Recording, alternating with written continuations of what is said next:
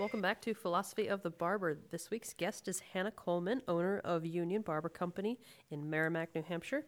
Hannah has been a cosmetologist licensed for 8 years and a master barber for the last 5 years. Welcome, Hannah. Hello. You're going to have to speak a little bit louder for me. Hello. Now. Beautiful. All right. So this is our first conversation ever. We've never met before. No. So I got to start out with the question I always start out with, which is, how did you find yourself coming into the world of hair? I feel like I have the most boring answer for that. I just always wanted to do it. Well, like always, like since you were 3, you had Barbie dolls and you're like, I love hair. Yeah, it's not that aggressive. But like I was friends, one of my friends' girlfriends was going to the Manchester School of Technology for cosmetology. And they start their courses for junior and seniors. So you go there for, I think it was like an hour and a half or 2 hours a day. And then you would just do whatever. I mean, they didn't go like super aggressive into it, but it got your feet wet. It was like an introduction course? Yeah. Like you did stuff, but it was like nowhere near actually like going and doing like the programs at like Empire and well, like Michaels. I remember like when I was in elementary school, it was like a field trip we could like have our parents sign up for us, yep. Where we would go and we'd be able to get our hair done, like just styled, yeah. And then like nails painted or whatever. Yeah. And that was the high school program. So yeah. Something similar to that where it's like just like introduction, yeah. Not necessarily cutting or doing services. I did one haircut, maybe two, and then I did like eyebrow waxing. But I'd say that was like, that was it. That was the most aggressive. Sure. Well, and there's only, when you got 2 hours a day, and yeah. You do it for what, a semester, maybe two? It's all year. All year? It's all year, yeah. So it's not a lot of hours. Yeah, you're only diving so deep. My instructor was like crazy as the day's long. Like she was a character. So she would talk most of the time. But I did like, you know, I learned some stuff and it helped me to realize that I was interested in it. So then from there on out, I took the summer off and then I went right into Empire in September and started there. And actually what I learned in those 2 years got me through my first portion, like first couple months there. Like I was like, cool, I already know this stuff. And then I graduated there in 2012 and got my license and was pretty much right into a salon after that. So did you like hop into a salon situation where you were like employee and getting trained up, or did you go into like a full-fledged salon that had booth renters around and all sorts of stuff? So I actually can't remember because my first salon I worked in for like a month, I got fired so fast. So fast. Do we want to say why? I was very overly confident. And excited, I should say. Overly excited. Somebody was enthusiastic. Very. And I think I needed someone. And I'm not going to like, I mean, I definitely should have reeled it back in. But I think also, like, as a good boss, you kind of need to see that stuff and be like, whoa, hey, you just got out of school. Like, don't do this stuff. But, yeah, so I didn't last there very long. And then I got a job at a corporate salon where I was there for a couple years. I was only going to be there for like a year, and then I ended up being there for 4 years. And I kind of hit this point where I was like, do I go work full service? Because I don't want to be here forever. Like, this was a good stepping stone, but I got to go. Or do I go into barbering? Because I think since like my first year of cosmetology, it was like barbering was kind of always there. I was always kind of jiving more with my male clientele, and when guys would come in with like, oh, I want to change my haircut, I got way more excited than when women did. On average, I shouldn't say like, because I have like a couple female clients now, but sure. In general, like I get along better with guys. Really, I'm like a very masculine female, my boyfriend tells me. I feel like those who are independent, yeah, women tend to jive a little bit easier with males, yeah, more than like the female collective, yeah. And that kind of reflects with us in our friendships too. Like, do you have a group of girlfriends? I do, but they're all super weird. Like, they're not your like they're not your standard girl group. So. See, I keep mine compartmentalized. Like, yeah. I realized this during my my wedding tea party was like, none of you know each other. Oh yeah. I run that gambit too, though. I do. My boyfriend and I had like joint grand opening parties for when we opened our shops, and I had a bunch of people like at a bar, and I was like, oh shit. Know each other. I have to be a host because none of you know each other. But yeah, so I chose barbering, obviously, and I'm really glad I did. I don't think I could work in a full service salon. Like, I think if I were to, and I think about it all the time, I'm like, would I ever go back to a salon? I'm like, maybe if I want to do color, I do like one day a week, and it's like only things I want to do, like only fun stuff. It's like, oh, you want highlights? No, thank you. Hey, welcome to what I'm doing. Yeah. Literally, I just made myself a situation where I'm like, I want to personally do whatever I'm licensed to do. Yeah. But like, I'm not going to do, you know, copper highlights or, you know, a particular shade of blonde. Yeah, that's so boring. I do fashion vivid color because that's super fun and artistic. And most people who like want that do not have a specific vision in mind. So you don't have this like pinpointed target to achieve. You have a general aesthetic to achieve, which gives you more freedom of artistic expression. And then gray coverage, because it's freaking easy.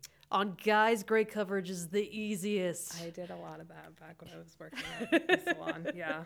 So I offered as something that's very approachable to a clientele that doesn't want to enter a salon full of potpourri and lavender. Yeah, absolutely. Yeah, and it's a very different environment. It really is. I find that I think it's for both parties too. Like these women that go into salons, like you're a little more vulnerable, right? Because you're just got that middle part slick wet hair to your forehead, and then this guy's, you know, walking by you, and you're like, oh god. So. Well, and like that's why I don't necessarily like crap on the general viewpoint of the public where it's like guys go to barbers, girls go to salons, because like there is a purpose to that for some individuals that kind of need that security of an atmosphere, so that they can, you know, be vulnerable and change things up without feeling judged by the people that they're trying to impress, if that's what they're there for. But then at the same time, there's that like you need to open the doors to both sides of the house so that you can like freely go either way. And that's one of the things I've noticed and that I love about people that cross over and have both licenses is that you bring a full set of tools with you. That, you know, if somebody who's very into the barber atmosphere is now curious about something that isn't typically offered in a barbershop, then you're able to be like, yeah, you know what? I can totally like educate you on that and, you know, make it more approachable. Yeah. And vice versa, where I've had salon owners come in and they've incorporated barbering into their salon because that's where the market's headed. Yeah. Like ultimately, the further we go, the more it's like, no, I want it all. Yeah. And I think I like, I don't think anybody should limit themselves. I like the way that, Blank Canvas has done it. I don't know if you've been in there. They're next week. Are they? Yeah. Well, you already had Stephanie on, right? Yes, but air next week. Oh, okay. Yeah, but I think that's really cool how they did that and stuff like that. But I'll definitely offer anything. I have got a client who his daughter comes to me. She's got wicked long hair. Actually, I just cut off like a foot of it, but she had wicked long hair, and he's just like, I don't know where to bring her. I'm like, hi. I can do that for you. We cut hair. Yeah. And I don't look at it as like a male-female thing anymore. It's just, it's short or long, and I enjoy all of it. The NESOB thing is, you know, hair has no sex. Yep. Yeah. And that's one of the things that's always irked me about salons is I've had short hair, absurdly short hair, for about 15 years. Yeah. And I cannot stand the concept of going, why are you charging me like way more for giving the exact same haircut you just gave that dude because I have indoor plumbing? Ooh. Yeah. Like, there's no justification for that. I have never had hair that short. I haven't anticipated or experienced, you know, any of that. But, yeah, that's super frustrating. Well, and that's why I've thus made my price list. It's a haircut. It's just time at the end of the day. It doesn't matter. Like, and we get calls all the time, like, how much is a kid's haircut? No. It's a haircut. Yep. How much is a senior haircut? Nope. It's a haircut. Yep. It doesn't matter your age, what plumbing you got, nothing. It takes the same license, the same amount of skill to cut that hair. Yeah. That's when I opened my shop, I got rid of the kids cut pricing. I have kids that are getting, I don't do like micro faders or anything on them, but they're getting bald fades essentially. So that's a lot of work. And sometimes a little more work because they might be a moving target. Yep. That's not fun. It's not as fun as doing a bald fade on a grown man. Well, though I do have some people that can't stay still as well as an 8-year-old. That is very true, yeah. Yeah, I have a 6-year-old who sits better than a 35-year-old. Mm-hmm, mm-hmm. We all have those. Yeah. But even especially the ones that, like, the adults that get flat tops but can't talk without moving their head. Yeah. I've got a couple. Yeah. Or when you're doing a beard trim and you're like, right, you're just about to make that, like, perfect cut and just, and they talk set and you're that like length and you're like, oh, cool, man. Pull it back. I've taken to when people are like, oh, sorry. I'm like, oh, man, it's your haircut. Because when I get tattooed, I think I'm being so still while I'm reaching for something. And then I just feel a machine move out of my skin and I look over and I'm like, sorry. And he always hits me with your tattoo. And that hits so hard that I'm like, oh, you're right. This is my tattoo. Yeah, but that one's like permanent. The other one grows back. Yeah, that's true. That's like, do you really want this to be like that? Yeah. Life decision. Yeah. Same thing with senior, though. Like, there was one point when half of my staff, including myself, are military veterans. I don't offer that discount either. Yeah. I go, literally, like, congratulations if you made it to the age of 65. Yep. It's not that much of a feat anymore. But you made it to 90. Cool. Awesome. But guess what? I still have to make a living. Yeah. Like, it is what it is. Yeah, absolutely.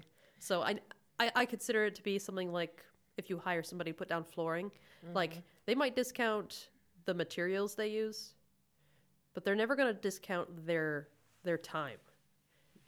Their labor is not something they will ever discount. Absolutely. So I feel the same way when it comes to us as services, where it's like, I'm not going to discount my work because you're paying for me to do something. Like, if I want to mark down some of my products for retail or whatever, sure, that's, whatever. But not my time. Yeah, I've got occasionally it happens that I have someone dip their head and be like, oh, you guys do buzz cuts? I'm like, yeah, sure do. How much? $30. He's like, well, it's just a buzz cut. It's not, man. If it was, you could do it yourself. Yeah, I'm like, there's a Great Clips down the street, and I think they're having their $6.95 haircut sale, so you can go get a buzz cut from them. If it's just a buzz cut, I'm like, we're going to taper it, we're going to line it, we're going to razor you, we're going to go all the way. You're going to get the top-notch experience that we offer. Yeah. That's what you're paying for. You get the best damn buzz cut you've ever had. Mm-hmm. Complete with hot towel. Yeah. Yeah, no, I agree with that. So, all right, we covered the first salon lasting a month. We covered the second salon lasting 4 years. So how did you decide, after you got your barber license, like, did you go straight into, like, opening a shop, or did you work somewhere? I don't have the balls to get my license and open a shop. I've seen people do it, and I'm like, oh, man, good for you. I at least waited a year. Yeah. Yeah, because I feel like you're going to mess up. I don't care where you got your education. Like, you need humbling, and you need to, like, just, like, live in the real world for a minute. Well, and, I mean, we see so many people from different walks of life and different, like, parts of their life enter barbering, whether it's a second or third profession. Yeah. So it's like, hey, if you've, owned businesses before or whatever, you might be ready to open one out of school from the business side. I guess for me personally, I'm like, I need to like, kind of flap the feathers a little bit first, I guess. Well, and you and I graduated from various licenses around the same times. Yeah. So when you first got your cosmetology license, we still had that requirement to work in the industry for 1 year before you could manage your own shop. Oh, I don't even think I was aware of that. Yeah. Like, that wasn't on my horizon at all. So yeah, that was a law at the time. That was the thing. Really? And as soon as I hit my year mark, they went, we don't need that anymore. Never mind. Thanks, New Hampshire. It's like waiting until you're 18 to be able to drink, and then they change it to 21. Oh, or no, and it being 21, and then they drop it to 18. That's basically how it was. Yeah. Where it's Isn't like, 18? I don't need that anymore. Yeah. Okay, cool. But it was great anyway, because having a year in the industry, because maybe on the business side of it, there are people who had that under their belt when they entered, and it's like, all right, you've got that. And that's, I think, one of the reasons they did away with it is like, well, you do have people that were business owners before they were licensed. Why are you making them wait a year? Yeah. But from a skill set standpoint, it's never going to hurt. Polishing those skills, getting a few more flat tops under your belt, because otherwise they'll make you poop every time they come in. Absolutely. Yeah. Yeah. I think it's never going to be a bad thing. No, I went to a brand new shop once I got out of school, and I was the first one that got hired, and I did a lot to, kind of help that shop build. Really, I think anyone that's there, when you open a shop, it's very important, like first 3 months and 6 months and all that stuff, which was nerve-wracking being fresh out of school, even though I had, the cosmetology experience. I almost kind of like threw my cosmetology experience away. I was just like, we're going to start from scratch, and then brought it all back in.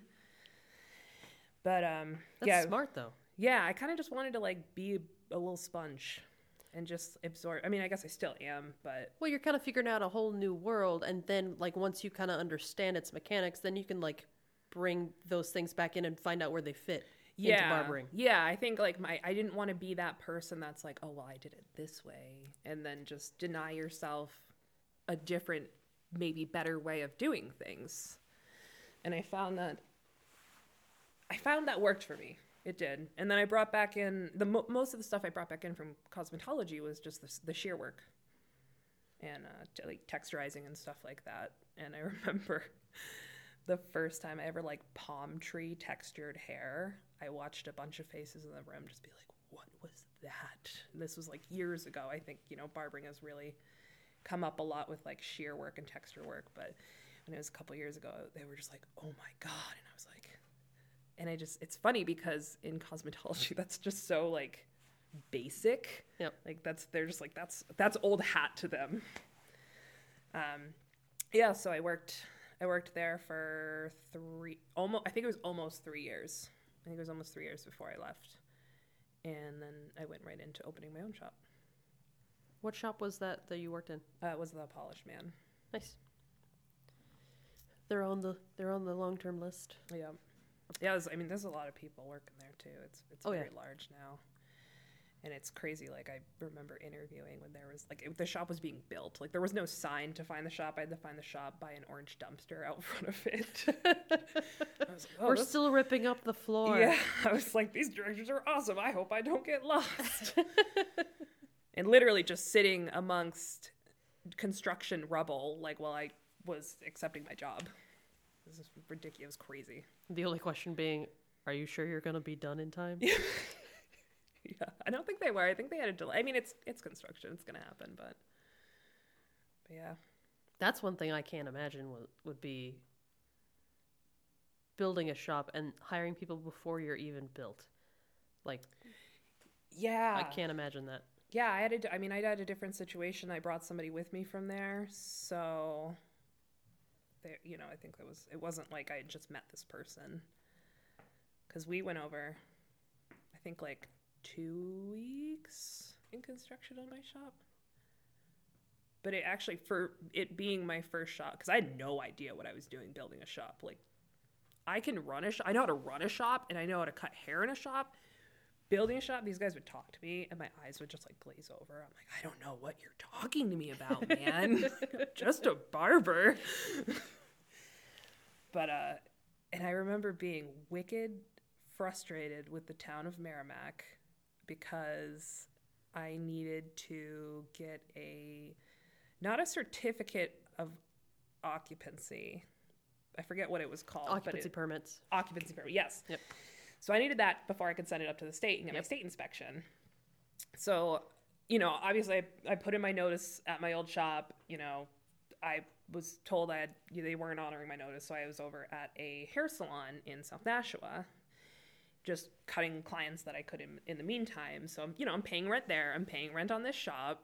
Like, they gave me a little leeway, but, you know, the guy's still got to make money.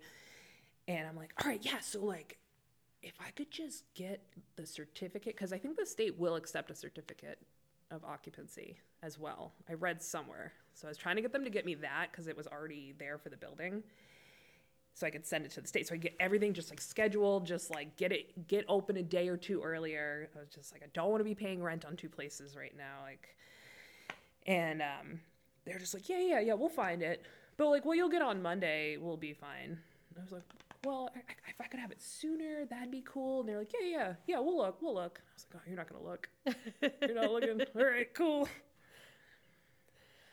That is one of those things that I feel like, unless you have someone who's already done it to pick their brain over. Yeah. When you open a shop, especially from scratch, it's like, if you are unfamiliar with city departments, planning departments, yep, anything like that, when it comes to pulling permits, sign permits, occupancy permits, getting inspections done for fire, electrical, like any kind of that stuff, it is just a foreign land. Yeah, it's awful. And unless you happen to be working with a municipality that has, like, some paved, like, if you're a business you want to open here, we have a tool for you. Yeah, I would say they definitely don't. I mean, they're expanding at such a rapid rate, so I think everything's changing anyway. Most municipalities don't. But there are some that I think have the luxury of being so small that they can be very accommodating. Yeah. But then there are those that just, they can't. Patience is the number one game there. I was lucky because when we moved, like, I purchased a shop that was someone else's first, so I didn't have to worry about all that. Mm-hmm. It was just a transfer of license initially. But then when we moved and expanded, I had to deal with all that stuff. But thankfully, I already knew a lot of things. We had 5.5 years in the community, so I could go to City Hall very familiar with all the people that work there. That's awesome. Very like, oh, hey, you know, hey, can I get this signed off or get scheduled? And I was able to, I had like 2 months for the whole build out. And I got the signatures, I got everything set up, and it was like, I needed to be open by, it was like July 1st, because I had to be out of there. Or it was like July 3rd, or I can't remember. Yeah. But so I had to like get the occupancy permit down to the barber board so we could get scheduled by Friday, so I could schedule for Monday inspection so that we could be open. So I was like, I went to the planning office and I was like, here, I have all the signatures. And they're like, if you want to wait, like, I can type this up for you right now. I was like, really? Okay. There's tears in your eyes. Thank you. And then after she did it, she was like, oh, right. Are you going to have an opening for Saturday? Because my, like, son or somebody, like, needs to get a haircut because there's a wedding. And I'm like, yes, I can. Yeah. 100%. Anything for you. Yeah, I got you. Yeah, I did not get that.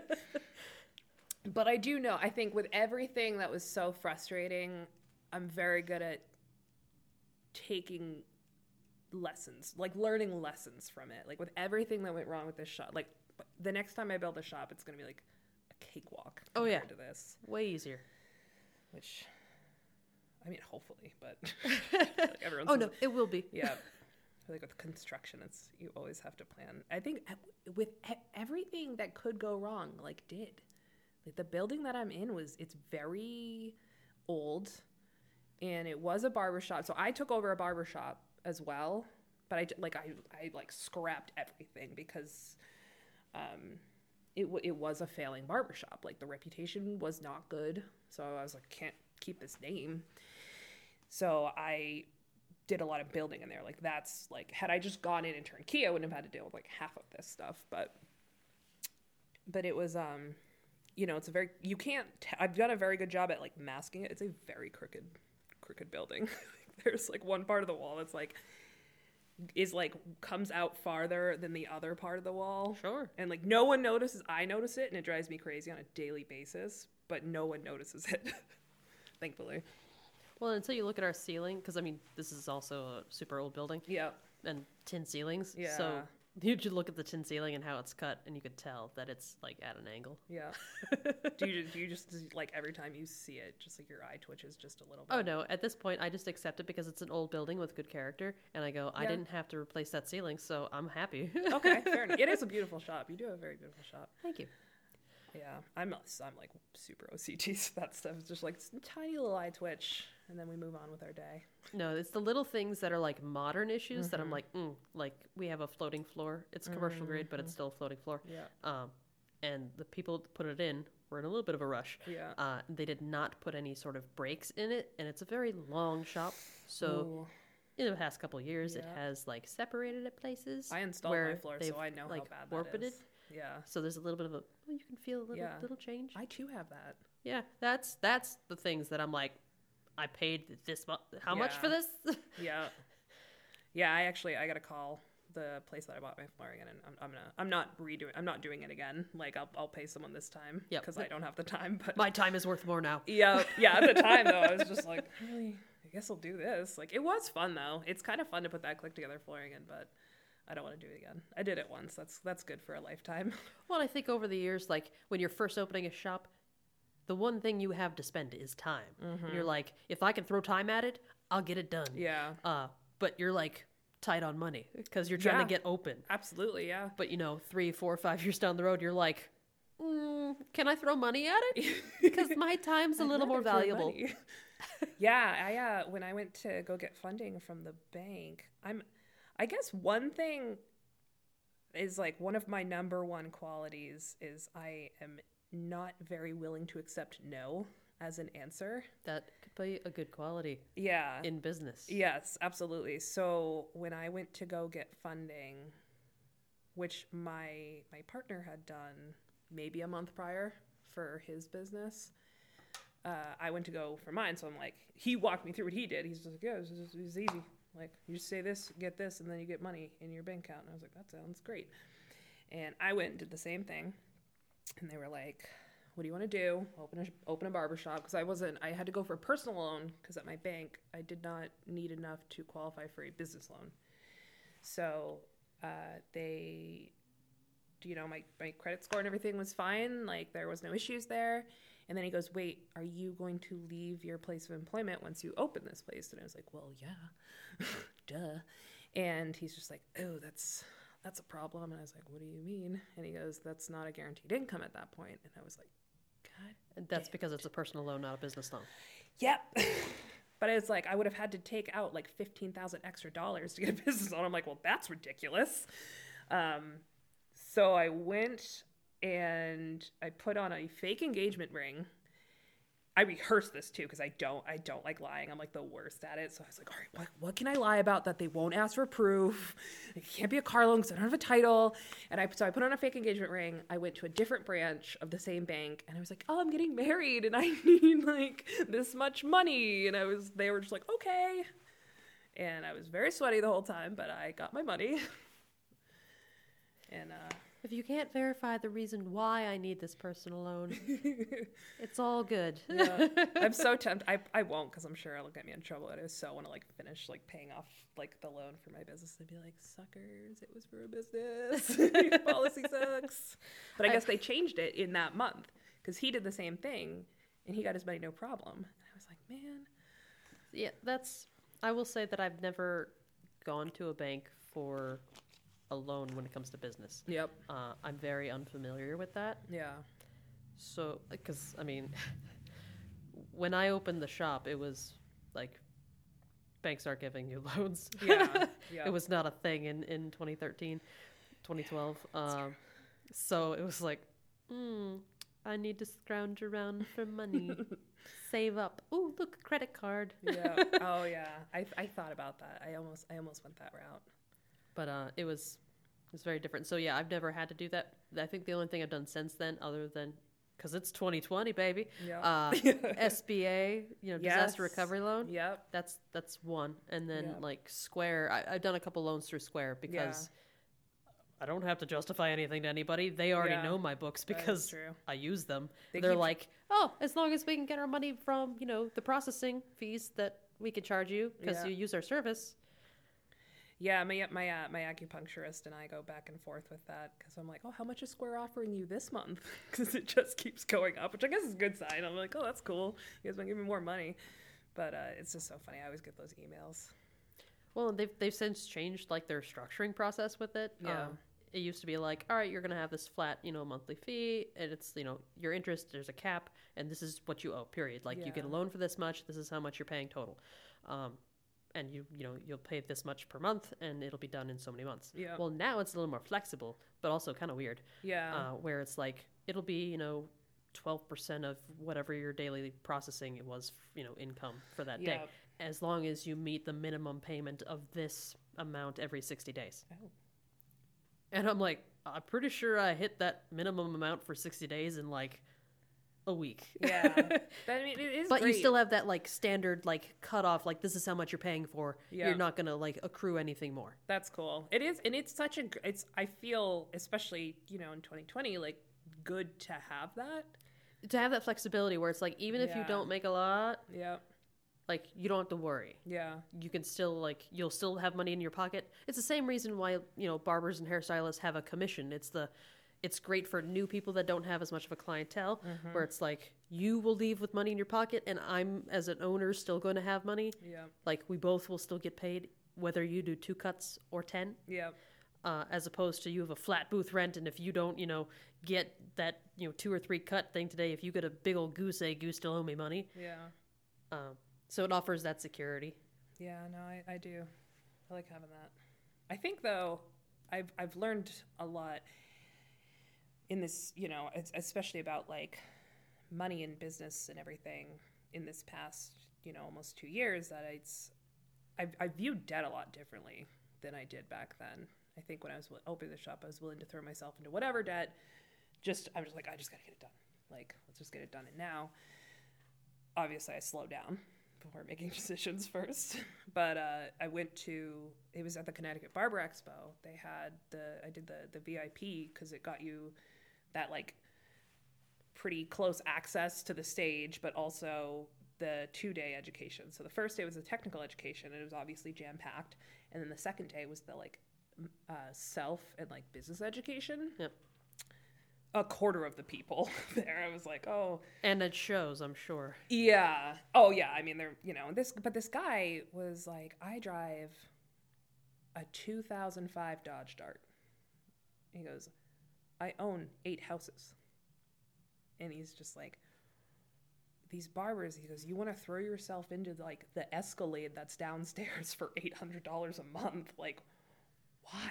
So kind of just saving up more than dealing with banks is kind of more my jam these days. I run my business differently, I think, than most people because my goal has already been met, which is to make sure I am providing myself and other people a place to work. Mm-hmm. As long as the overhead for the shop is met by the booth rents that I bring in, it basically, that means that I can work rent-free. That's all I care about when it comes to the shop. Yeah. So whatever I make in my chair is what I make. So that kind of, it puts me in a different perspective when it comes to accruing debt, keeping the shop open, and how I'm going to recoup those losses. Yeah.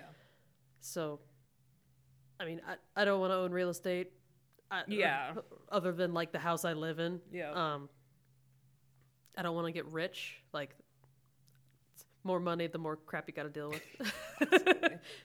I think I just liked his point of, But it is very hey, don't get into stupid debt. Yeah, you I'll get into debt for business to as the Absolutely. Day is long because you know that your business will make money. Spend money, make money. And that's what I didn't get at first because I knew nothing about business before I opened something. Yeah. Or was that the whole concept, you hear your whole life, it takes money to make money. Yeah. But you don't get that until you try and start. Yeah, I would agree. And then you're like, all right, well, when you lack money, what else can we convert to possibly into money? Yeah. Because it's all just like a chemistry thing where it's like converting one thing to another. Yeah. I wonder if anyone's ever crowdfunded their barbershop. I guarantee you people have. It's not a bad idea. I can't hate on it. I don't know about hating on it, yeah. But I take issue with it. Yeah, I wouldn't do it. I take issue with any business doing that, really. Yeah. Like, unless you are Kickstartering where it's like you are promising a product, because mm-hmm. that is an investor. Yeah. Crowdfunding when it comes to, like, GoFundMe stuff is you're asking someone for charity. Yeah. And I'm not a fan of people asking for charity for a business. Yeah. Like, the only reason my website, my online store this year had a donation button is because people, my customers, were frustrated that they wanted to help, but mm-hmm. they didn't want to buy a gift card. Mine were the same, but they were just like, how can I help? And a lot of them were just like, I want to buy a gift card. I want to buy a gift card. And then they just bought a gift card, and then just like, some of them just don't even use it. Yep. And I'm just like, you can use it. It's like, we're here, we're safe, we're good. I appreciate it, you know. But that was the thing is, you know, we can't give you a haircut right now, but if you want to prepay for the haircut, we can give you when we're open again. Yeah. Then I'm down for that. Because that's not charity. That's prepaying for a service. I didn't have like 50 people in a week using gift cards at the same time. Right. So I'm like, you're fine, man. I appreciate it. Yeah, it was very eye-opening. I felt so much love and support from clients. And it was very heartwarming, and it kind of reminds you what you're doing, like, for the community and stuff. Well, and I think from a business mindset, it was poor decision making if somebody used a service like Square, who then offered free use of creating an online store. Like, if you sell mm-hmm. any retail, why would you not take advantage of that? Yeah. Going, hey, if you want to support us, buy a t-shirt. Hey, if you want to support us, buy a shampoo. Like, I did curbside pickup days. Yep. I didn't think about the online store, mostly because I didn't want to have to go to the post office. But I did a couple days. Well, the online store rolled out from this hour to this hour. They rolled out the curbside pickup option, so you don't have to have a shipping option. Oh, okay. Yeah. So that's all we offer for our online store is curbside pickup. Yep. But it was like, yeah, why would I not do that? And then with going through a, quote, second wave and into the holiday season, it's like, hey, remember that online store? Yeah. Yeah. Remember that you can't count on shipping? Like, Amazon Prime ain't Prime mm-hmm. anymore. Yeah. But you could still buy local. Like, you could still do it from the comfort of your home. Yeah. And just swing by and pick it up later. Same day. Yeah. Almost instant gratification. Absolutely. So that's my goal for the holiday season is pushing that out, going, you know, we're still being creative here in 2020. Use it. Yeah. Yeah. It really tested your flexibility there, your adaptability, I should say. It was, I've never been so adaptable in my whole life as I have in 2020. Really? Yep. Well, I mean, you had, like you said, like with the online store, you know, adding in, like, I didn't have an e-gift card option on my website before COVID. Like we had no reason to. Yeah. We didn't need it. Ours are really cool, like in store too. So I'm almost kind of bummed about the e-gift cards because then they're not going to come in and buy them. We have like a wax seal and everything for our gift cards. Ooh, nice. So I'm like, damn, I can't do that over the I'm internet. A sucker for a wax seal. I know. My boyfriend totally ripped me off, too. He's getting them, too. I was like, oh, how would you get your own ideas, bud? But yeah, no, like, stuff like that. Very, very good at saving, I learned, because it got through the pandemic, being a brand new business. And you were like, oh, we got to get these books in order, because I don't know exactly how much it costs to run this place a month. I am actually, for a first-time business owner, really good with my books. Yeah? My tax guy did my taxes the first year, and I was like, how'd I do? And he was not bad. And I was like, oh, man, all right, cool. Because my, you know, my boyfriend, he's a tattoo artist, so he's been doing that stuff for a while now, so he's like tax write-off, king of tax write-offs. Like some of the stuff I'm just like, I didn't even think about that. And he kind of walked me through that a lot. So I've got like a whole file cabinet, QuickBooks, like everything, like the whole night. It's all locked down. I'm thankful I don't need to get that into it because my situation is simple. Yeah. And I've designed it that way. Yeah. Again, I'm not in it to make money. I'm in it to have it be a thing. Yeah. And for it to be as simple on my brain as possible. Yeah. I think I'm just so scared of a freaking... Yeah, I'm like, don't come for me. But I'm ready if you are coming. And that's why I have mine set up, because I don't want to have to deal with like 1099s. I did that one year and I was like, nope, never again. Yeah. So I have a tax guy. He makes everything really easy. I pay him a lot of money to make things really easy, but like it's just one of those things, like, can I throw money at it? Like, he just, as long as I have my QuickBooks in order, like, he takes care of it all. And I'm like, thank you. Yeah, that's still one of those things that I keep doing myself, and it's like, look, I have booth renters, so I know every week what money I'm making from them. Yep. I don't got to worry about that, and they're the ones that are covering the overhead. Yeah. And, I mean, other than keeping receipts and making sure you write it in pen so that, you know, when the receipt inevitably, like, disappears, you still know what it was for. Yep. Yep. It's a blank piece of paper. I swear, IRS guy. This is what it said at the time. I've definitely lost a couple receipts, so hopefully nothing bad happens. But it definitely is one of those things that if somebody doesn't like give you a heads up ahead of time, though, it's like, no, did you use that in the shop? Yep. Did you talk about work during that? And I just hired a new girl who was. I believe she was an employee at her last place, so I'm just like, tax write-off. Like, I'm like, she's like, oh, I ordered this on Amazon. I was like, you should save the e-receipt. Like, make sure you save, because she's just like, never done any of this before. Like, it's like a whole new world, because maybe when you're W-2'd, like, you have nothing. Oh, the world is easy. You never even see the money that you make that goes to Uncle Sam. Yeah. Oh, I would throw every receipt away. I'm like, this isn't going to do anything. I don't care. And then I had to, like, snap out of that real quick because I was W-2'd at the first barbershop I was at. So this is the first time I've ever not been on a W-2. And it was just a wake-up call. Yeah, I've always been independent. Yeah. So I'm just lucky that for New England School of Barbering, like, they cover the different ways that you can be employed. They did that with us, too, but they just didn't go into, like, the details of it. Well, that's one of those, like, it's a chapter in the book, so they cover it, but, like, for us, because it's such a mom-and-pop establishment, that, like, that's something they deal with all the time, and they quite often bring people in that are straight out of school into their shop, that it's, like, it's our responsibility as business owners to educate you of these are the things you might run into. Yep. And I'm super grateful for that, because that helped me not only like working somewhere, but also setting up what I wanted to do and why. Yep. So when did you open Union Barber? February 7th of 2019. So, you know, almost 2 years. Yeah. Still pretty fresh. Still, yeah. Still learning every day. How many people do you have working at the shop now? Three, yep. Well, three including me. I think Jessica's, she's not even at a full week. She just started Wednesday. Nice. So, any plans for the next year or two to expand to more than three chairs? I want to, and I'm just kind of taking it like by the books, really. Like, what are our books looking like? Because I don't want to hire a bunch of people that are all just kind of scrounging for clients, sitting around picking their nose all day. Of course. So Roomba and Ryan Kirby. I never know if I should call him Ryan Kirby or Roomba. I called him Kirby for like a month before he started there. So I only know the Roomba nickname because of where he worked before.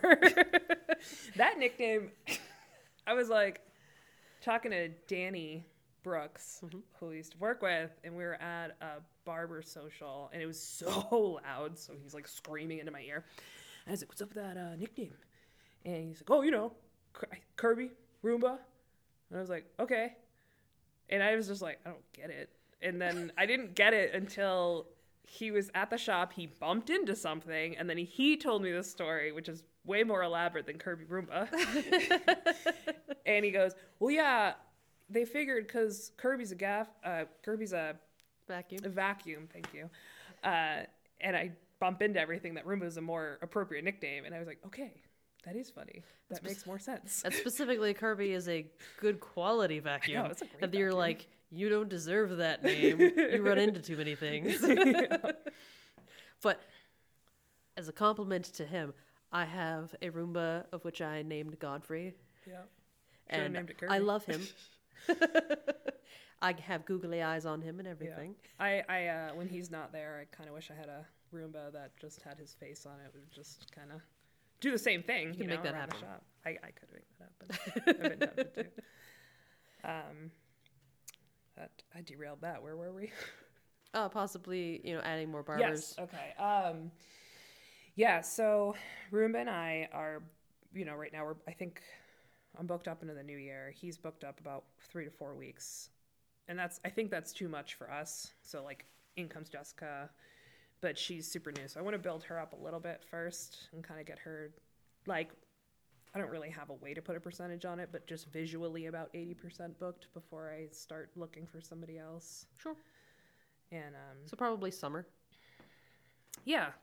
I mean, and then the holidays, too. I mean, the holidays... Oh, that's just going to be crazy. If we shut down again, everything's just... I'm just I don't know, we'll just take it as we go. Just cut hair and do a good job, and then we'll see what happens. So that's a segue.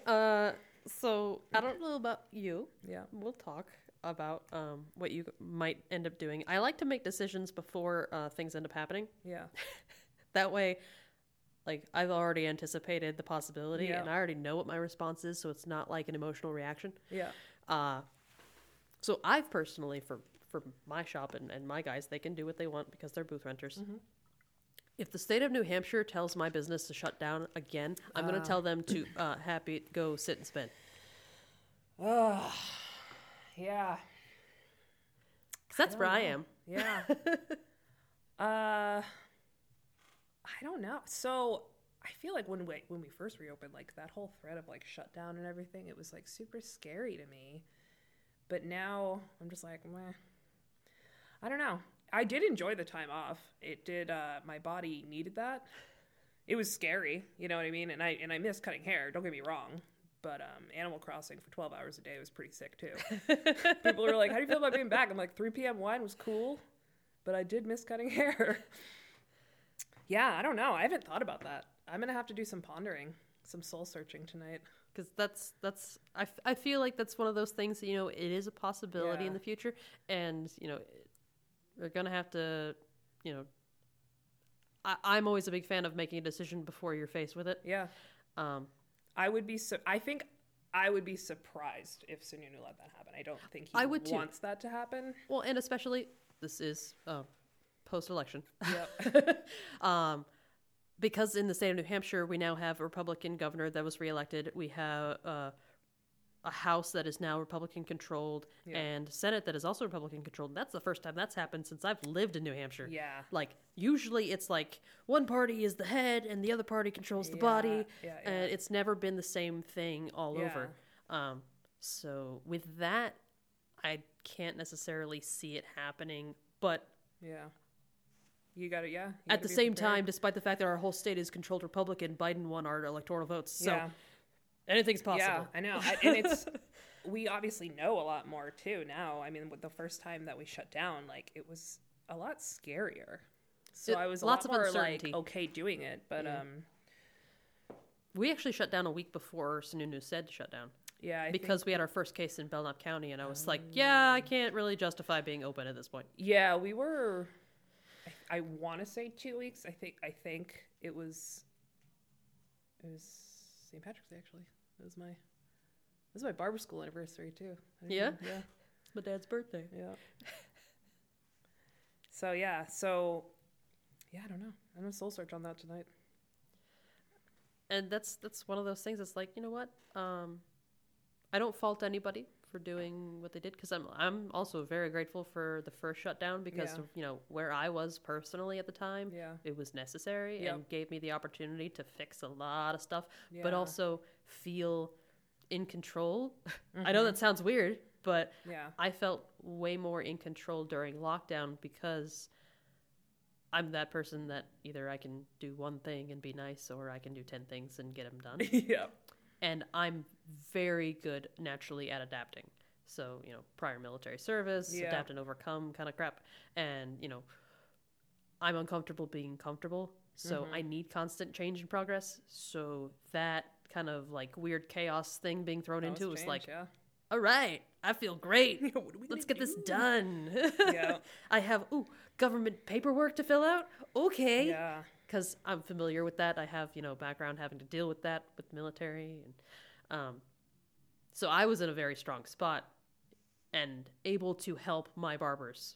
Yeah. Because they were not familiar with those things and the craziness of unemployment and yeah, that was... I found like a glitch-proof method because a lot of people had that problem with doing their weekly thing where it wasn't there. Like when you logged in, like your weekly thing to click was not there. Mm-hmm. But if you went into your initial claim and just like looked through the pages mm-hmm. up until like page 5, you would, like, find it. And then you went back to that screen, yeah. it would show up. That's so weird. And it was like super random glitch that I found, and I was like, hey, Gina, try this. Yeah. And she did it and it worked. I was like, it works for everybody. Yeah, I didn't have too many. It never crashed on me.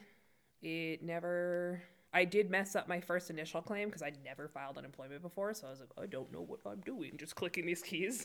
But in general, it was fine. I think it was delayed, but then I got like 3 unemployment checks at a time, and I was like, okay, yep. This is cool. That was the only real thing was, you know, the 3-week delay of getting paid. Yeah. And I oversaved for taxes, so I counted myself very fortunate. I was able to float myself. That was one thing that I had like. So, Uncle Sam's not getting his quarterly payment. Yeah. Because we're eating through that. Absolutely. Yeah. And that was my thing, too. Like, I called my tax guy. I was just like, this is my plan. Like, worst case, if I have to go into my tax, I save throughout the year and then just pay it all off at once. Yep. I was like, if I have to do this, like... I'm just going to do it because, like, we're like, they can wait. I'll go on a payment plan with the IRS. Like, I'm keeping my shop open. Yep. And he's just like, yeah, absolutely. So luckily I didn't have to go in too far. I saved a lot. I'm an aggressive saver, apparently. I found that out because it's kind of an unfortunate event that started it. But I was 6 months into my shop when I got hit with a cease and desist from another barbershop. And I had to cough up money for a lawyer. Because, again, I don't like being told no. So I coughed up money for a lawyer and fought a cease and desist 6 months into business. And I never anticipated that at all. So how'd you get a cease and desist? It was... I probably shouldn't go into too much detail because it is... Yeah. It's like those things are like ongoing kind of thing. Yeah, yeah. But it was a barbershop that was 750 miles away that had a similar name. It was Union Barber versus Union Barber Company. Yep. And there are quite a few of them, but they have a trademark for a stylized logo. And they said that my... shop was confusingly similar, and they hit me with cease and desist. And I just like, I feel like you try to plan for everything, and I never planned for that. I was like, my shirts are based off of a Ramones shirt. Yep. I expected a cease and desist for that, right? And I was just like, all right, I'll just stop selling them when I get that. Like whatever. Like I like this. Did not expect one. Like I expected one, just not that. So I called every single shop. Like that I could find on Google, and was like, who else got hit? Who else got this? And there was one other guy in Corona, California, and I kept in contact with him, and I told him, I am not bowing down to this. I don't think you should either. Also, there's laws, I forget what it's called, but basically if you ask for it first, if things escalate to court, which luckily they didn't, it basically means that person has to go and fight this court case in the state. Like in New Hampshire. So yep. I was like, so he would have to go to New Hampshire and California. Mm. And he was like, oh, all right, cool. And I was like, let's do it, man. Like, let's do it. Steam up. And they just never heard from him again. So, but lawyers are very expensive. And yep. Once I read her letter, though, I was like, oh, my God. Like, she went in on this guy in, like, the most professional lawyer way possible. But I was like, okay. Well, and that's why we pay them. You were worth that. Okay. I see you.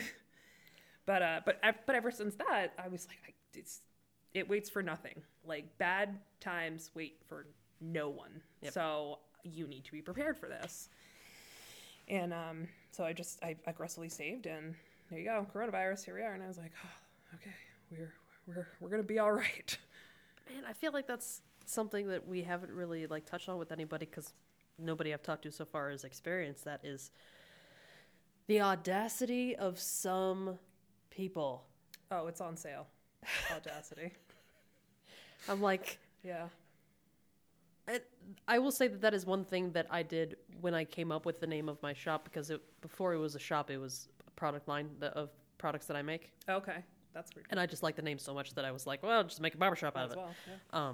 But I was like, I'm Googling the crap out of these words so that, like, there is no question that I will be confused with anybody. Yeah. So I was very fortunate that there was, like, nobody had put those two words together. Yeah. I was like, oh, yeah, sweet. It was hard to find a name. Mm. Oh, my goodness. It took me 3 hours on a slow day at the barbershop. It took me a year. A year? Because I was like, I want something that obviously sounds cool. You know, you don't want a lame sounding. And I didn't want my name in it. Not saying anything bad against anybody who has their name in a barbershop. Like, that's cool. It just was not something that I wanted to do. Well, and it's smart business sense when it comes to, like, if you're making your shop so that you can someday sell it, possibly, mm-hmm. like, you want to make sure that it's separate from you as an individual, because you're not always going to be there. Correct. Yeah. Kind of like, you know, you don't know if you might end up having to move it, so don't name it on the road that you're currently on. Main Street, haircuts, whatever, you know. But that's just, like, my personal suggestion. Yeah. And what I was suggested to by another was like, this is a downside of doing that. Yeah, I didn't actually think about that, but yeah, that is a good point. But it also, like, I wanted it to mean something to me. Like, I just don't, because people always ask, right? And it's like, I didn't want to have the answer of like, oh, I just thought it sounded cool, so here we are.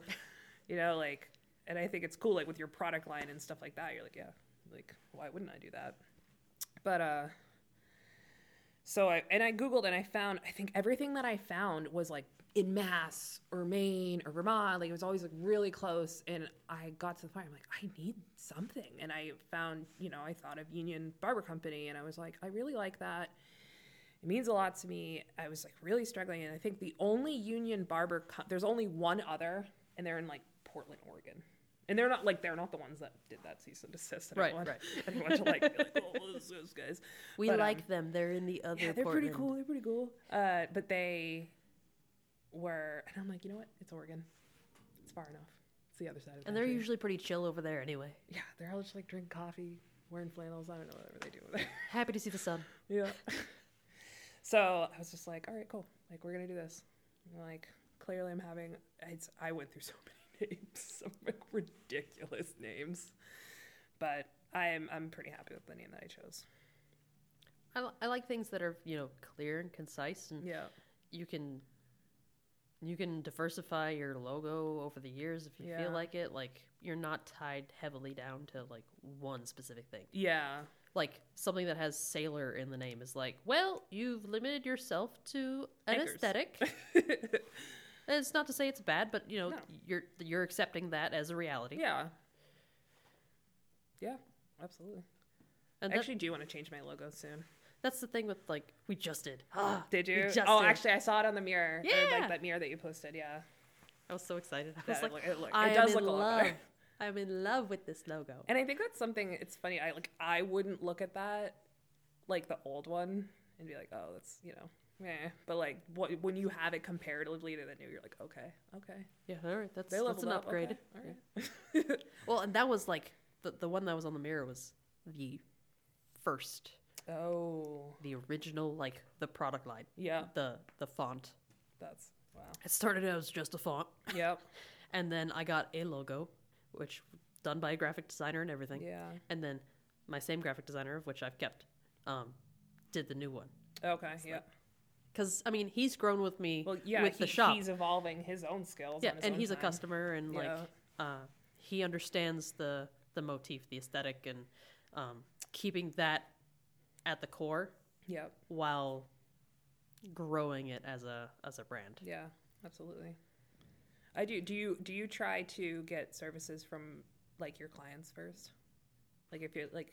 If you need, like, tree removal and you have a client that does tree removal, like, I always try yes to... Yes and no, because it's a double-edged sword. Mm. Like, yes, I want to support my clients as they support me, but say in cases like screen printing services. Yeah. We'll use that as an example. Yeah. I have an issue, like, when you're dealing with local people... There's sometimes we establish so much of a connection with people that offense can be taken when something is not in your price range, and you have to say, I'm sorry, that can't work for me. It's just not going to work. Yeah. So in order to avoid that situation entirely, I will initially go to the internet and find a faceless company and go through them first to see, like, am I going to like this? Am I, what kind of material do I want on, whether it's a shirt or a beanie or whatever? Do these colors work? Does it translate? And I can just, like, I can design it on there. I don't have to talk to anybody. I can order it. I can get it. And it's like, all right, do I like it? Do I not like it? Yep. And I don't have to worry about whether something is in my price range and, like, offending someone. Yeah. Because that's a fine line to walk. Especially in close-knit communities, like, Laconia ain't big. Yeah. We got 16,000 people in our city. We're a bit bigger in southern New Hampshire. So, like, it's really hard to go somewhere without running into somebody you know here. Yeah, yeah. And that's just not, like, I'm an avoidant person. Yeah. I avoid conflict. So that's something I'm not willing to deal with. Yeah. But when it comes to more practical stuff, like, I've had to, ask one of my customers who's a plumber to, fix the toilet in the shop. Dude, hey, if you got a second, I'm more than happy to barter. Like, I will be super grateful for that. Yeah. I'm all down for it. But there are just specific instances that are like, maybe not. Not this time. Yeah. What about you? I haven't encountered any issues with it yet either, though. So maybe once I do, I'll change my tune, but... Yeah. And you know your customers better than anybody, where it's like, you know their personality, and, what you can touch on and what you can't. Yeah, and like I don't think I would go to, like, someone else's, clientele, but, like Roomba, you know what I mean, because he knows them better than I do, but, like, mine specifically. Yep. But yeah. And more often than not, like, I have other customers wanting services that I'm like, I got a customer that can help you out. Oh, yeah. So I like to be that middleman. Like, the queen of that. Yeah. Like, I got a guy. That's, like, the bigot. Like, I'm like, I got a guy. I got a guy for that. The downside for us is, like, literally all my customers that do that are always talking about them being slammed. Yeah. Oh, yeah. So I go, all the good people are busy. So if you're finding somebody that's not, I don't recommend them. Yeah, absolutely. Absolutely. That's the same thing when it comes to hair. It's like, do you deal with new customers before COVID? Where they were like, oh, why is the wait so long? Oh, I had a woman hang up on. Well, okay, so it was the other day, but I had a woman, like, a couple weeks ago, like, hang up on me. Oh, because your book's so far out? Yeah. She needs Saturday from 12 to 1, and I'm like, That's literally the first thing to fill up. Yeah, like, sorry, you only have 1 hour a week. And she's like, I've been trying to. And I was literally in the process of saying, if you would like, or, you should call Stay True, because I know they just hired somebody, so they might have availability. Like, I was in the process of, like, I send people to them all the time because they're just, like, some of my favorite people. And she just, like, click. I was like, hello? Okay, like, it's like, I'm trying to help you, ma'am. That is one of the cool things, though, when you have a great rapport with another shop. Oh, yeah. It's, like, the ability to just be like, look, I'm sorry that, like, we can't fit you in, but I can send you to somewhere that still does good work. Yeah, and it's very we coexist very well, I would say, because they've sent people our way as well. And I can't say enough nice things about them. And I also, I'm not going to send someone somewhere where I don't think they'll get a good haircut, because that I feel like also reflects on me. Yeah. So I think, you can say pretty confidently that anyone there is going to do a good haircut. And they're all sweethearts of individuals as well. They're just the nicest people. That's one of the reasons why, despite the fact that we have twice as many shops in Laconia as when we first opened, mm-hmm. I'm not mad at it as long as, they're good shops. Yeah. Please have more good shops open, because that means if we can't fit them in, they can.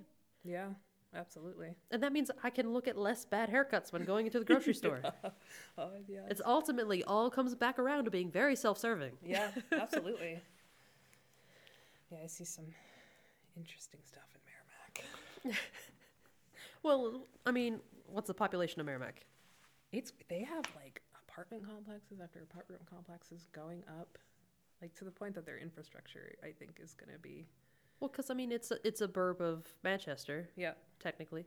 They're coming up, though, on their own. They really are. They're growing very... I just, got off of Facebook, but when I was, in the town forums and stuff, it's all they talk about is, how quickly it's expanding, which is great. I'm like, this is awesome. Are their taxes, really low? I don't know. I get, the Zillow drop-downs, and I'm like, he's, $450K for... a two-bedroom house. It's not big. I'm like, okay, Merrimack. It must be because of the highway. Commutability from Merrimack. Yes, and it is you're right in between Nashua, you're right in between Manchester, Bedford. You can get to places, and you can get to Boston. Easily. Yeah, but it is still a nice town. So you've got they just redid a plaza that has a Thirsty Moose. It's got all this cool stuff in it. So it's expanding very very rapidly. I don't know what the taxes are. I don't know how they're. Things don't expand up here the way that they do down there. Yeah. We're very, in a bubble. Yeah, I like it, though. I love driving up here. I would love to this is here. The vacation bubble. That's true, yeah. Well, because you have, Winnisquam. Winnipesaukee. Is Winnipesaukee nearby? Yes. I've never actually been there. Laconia is known as the city on the lakes. Yeah. Because it touches three lakes. Okay.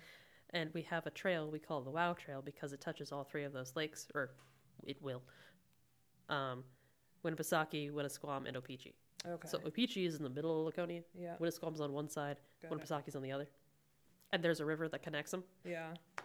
Well, plus you get Bike Week, too, up here, right? Yes. How's that?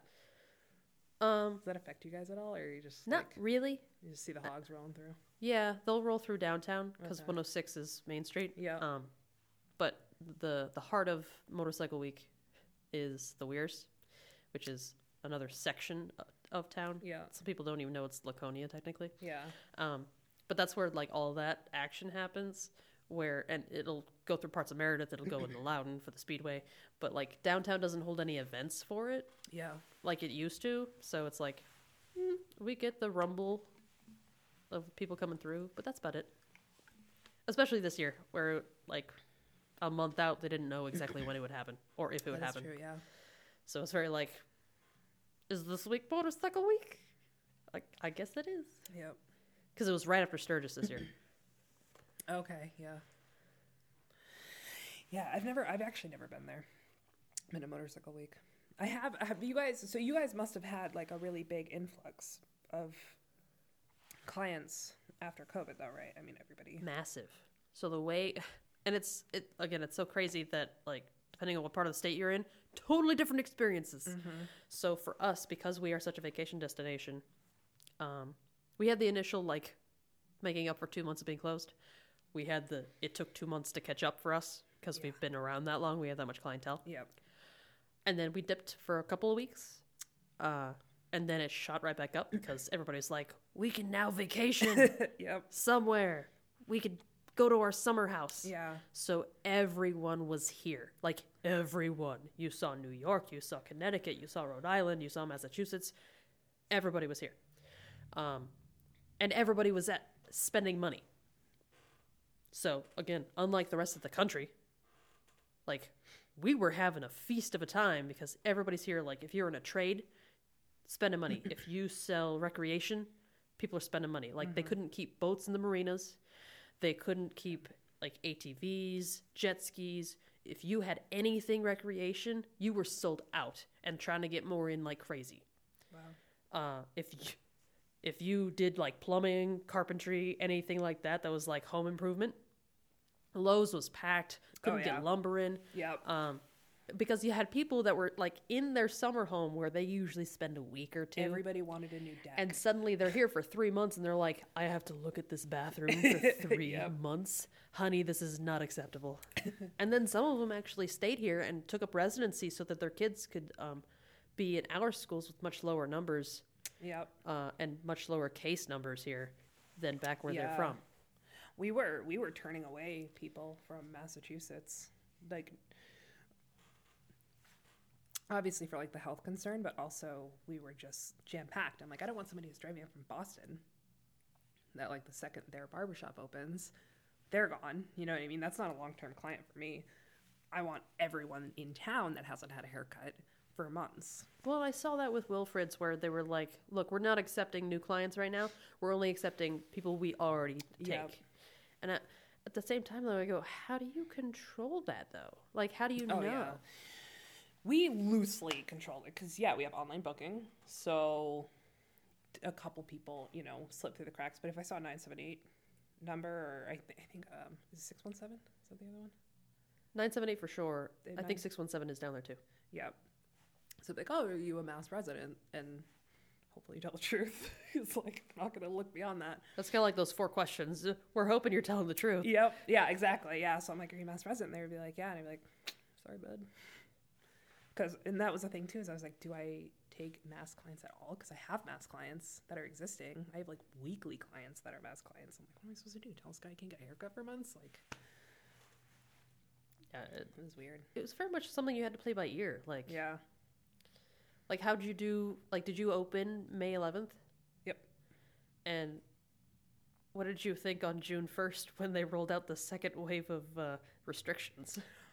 Oh, yeah. Well, I had, like, a friend who is a cosmetologist. She didn't go back right away. And she's like, I don't want to be a test subject. And I was like, oh, it makes me feel great.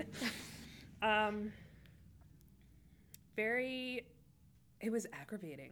It was frustrating. And I get it. Everyone's just doing their best. But I think it was frustrating to have the state board, not even the state board, it was the task force typing up state board rules because they word it one way. And it's usually there's a lot less question in gray area when the state board words things as there is when someone who's not in our industry is wording these things. Or the recommendations versus musts. Yeah. Yeah, and, like, even once the masks, like, could come off for beard trims, it was, like, the way it was worded was, like, you must keep the mask on unless you're performing a service that's under the mask, in which case you should listen to the CDC recommendations, which is wear a mask. Yeah. So I was just like, oh, this is so frustrating. So what did you decide to do with that? Because I know there's still places that are not doing beard trims. We're doing them. But if someone, like, if they're like, oh, I have, allergies, like, I mean, we've been, like, really aggressive with, like, the intake. I'm like, if you have allergies or a cold and you don't have a negative COVID test, like, you can't come in here. So we've been pretty on top of that. But, yeah, we're doing beard trims. I don't know if people are, like, hounding me for them. So I was like, fine. Well, especially with having to wear a mask all the time. It's like, and I can't get a beard trim? Yeah. God damn it. I'm eating this all day. So are you guys offering anything other than beard trims right now? So, because, I mean, now our restrictions are lifted technically to the point where you can offer, there's no time limit. Yep. You can, do any service you're licensed to do. We're pretty much back to full service. I mean, we were doing, like, skin treatments, scalp treatments, stuff like that. We are, I think the only thing we're not doing is, like, nose waxing. You did that? We used to, yeah. Well, I mean, we will again. I just have, like, the hard wax, so I can get in the ears. Oh, the Yankees. Like, inside, like, the nose and stuff. The super yank with Q-tip super situation. Fun. I don't do Q-tips because that's those fail videos you see online. I've never seen fail videos. I don't look for those. They're brought to my attention. But with the Q-tips, the cotton will come loose from the stick, and then you're just like, oh, cool, what do I do now? Get the pliers. Yeah, so, and even I think before with that service, I offered it because people wanted it, but I would always, preface it with, you shouldn't do this. That's your body's natural immune system. So even before, but now I'm especially now I'm you need all of those. It's Trust a pandemic. Me, leave the nose alone. Yeah. Ears, okay, fine. Yeah, I'll do it all day. But one thing I didn't anticipate coming back was with the amount of new clients that you've never seen their full face. Yeah. Before.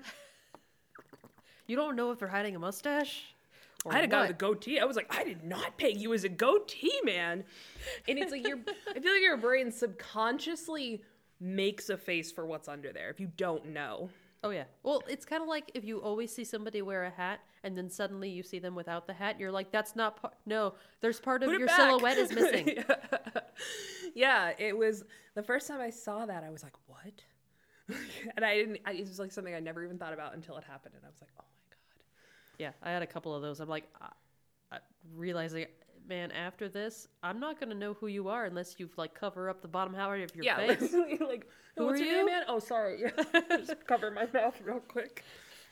Yeah, it was wild that first time. I was like, this is so weird. And I don't know if anyone else has encountered this. I guess other than us two sitting here, because no one talks about it. But I'm like, this is going to be weird. The things people need to talk about. Mm-hmm. I just did a beard trim today, and I haven't seen this guy's face in 9 months. Yeah, I cut his hair, once a month.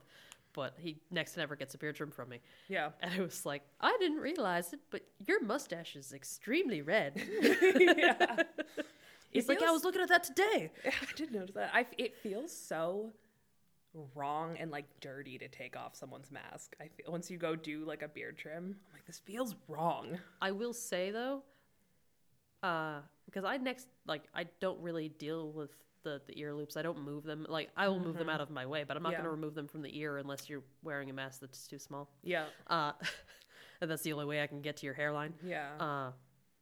But I will say that there's a huge difference between you removing somebody's mask and them removing it. Yeah. So I make other people I go, all right, it's time for beard trim. Take off your mask. Yeah. It'd be like a doctor. The difference between removing your pants and them having you remove your pants. Yeah. Is malpractice. Yeah, absolutely. Yeah, I do. It's 50-50. I think it just depends. Sometimes I just do it, and then other times I'm like, get that thing off. But I made this reference, and everyone in the shop agreed. I was like, I imagine, I've never done this, but I imagine this is what taking off someone's bra feels like. I feel like it probably feels about the same. I can only empathize, but everyone agreed with me. All the boys agreed. But... yeah. That they'd know. Experts. I think the worst is when somebody comes in with a tie around mask. Yeah. Especially when it's a double tie around. Or the full, I don't know what they're called, but it's just straight fabric around your whole head. Oh yeah, the gator thing. Gator, yeah. I actually, I keep disposables around, and I go, so we're switching that out. I am right by the door. I'm like, no. Yeah. It's even covering up half my work. I've got a good amount of disposables, so I went overboard on getting masks because I was like, well, I have to assume that no one's going to have one. And, obviously it's not what happened, but I was I got a ton, so. Did you do the initial, the state? Yeah, they gave me a lot. And I just, haven't gone through that much. So, even if someone has, a really thick mask that I'm like, I don't feel like dealing with this today, I'm like, you can have this.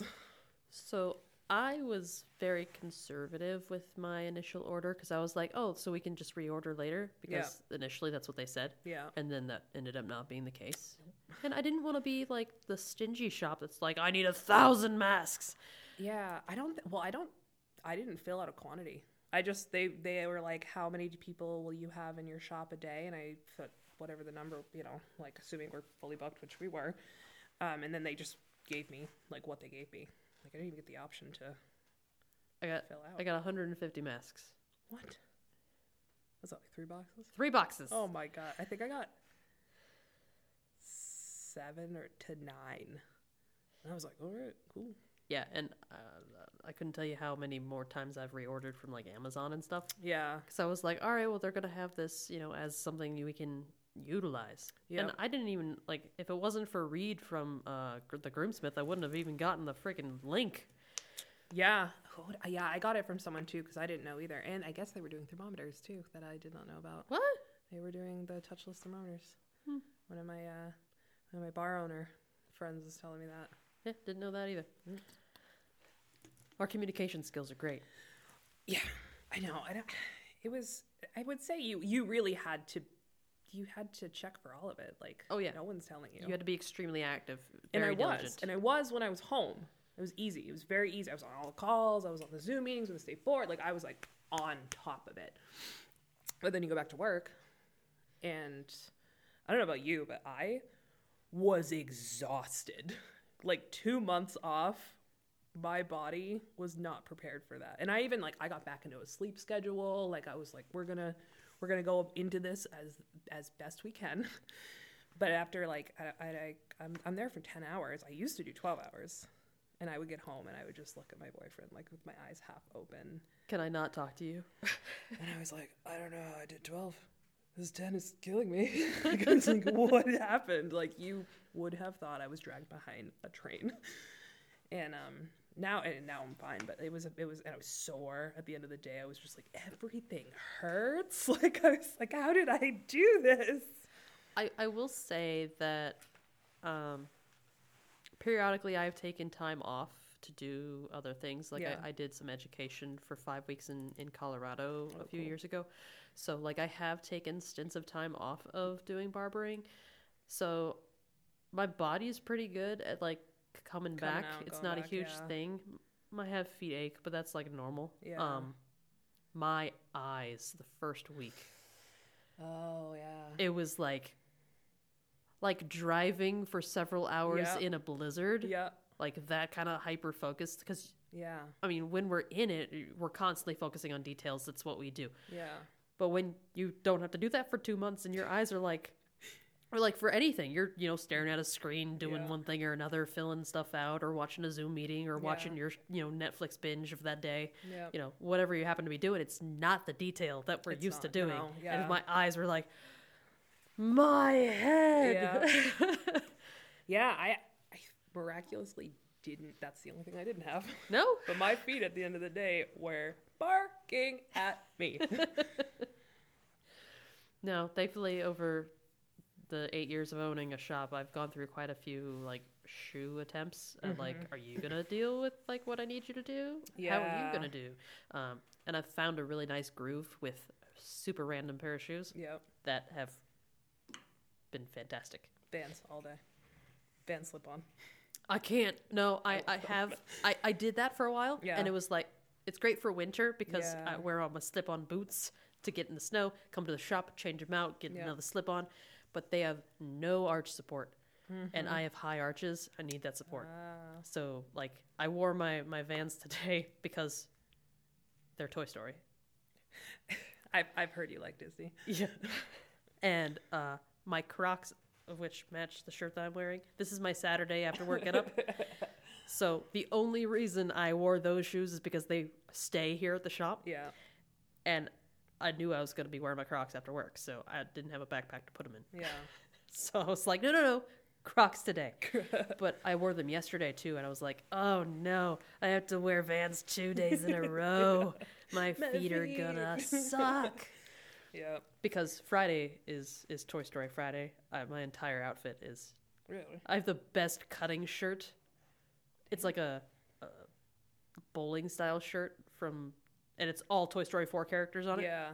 It's amazing. The fabric, I don't know what it is. The hair just falls off of it.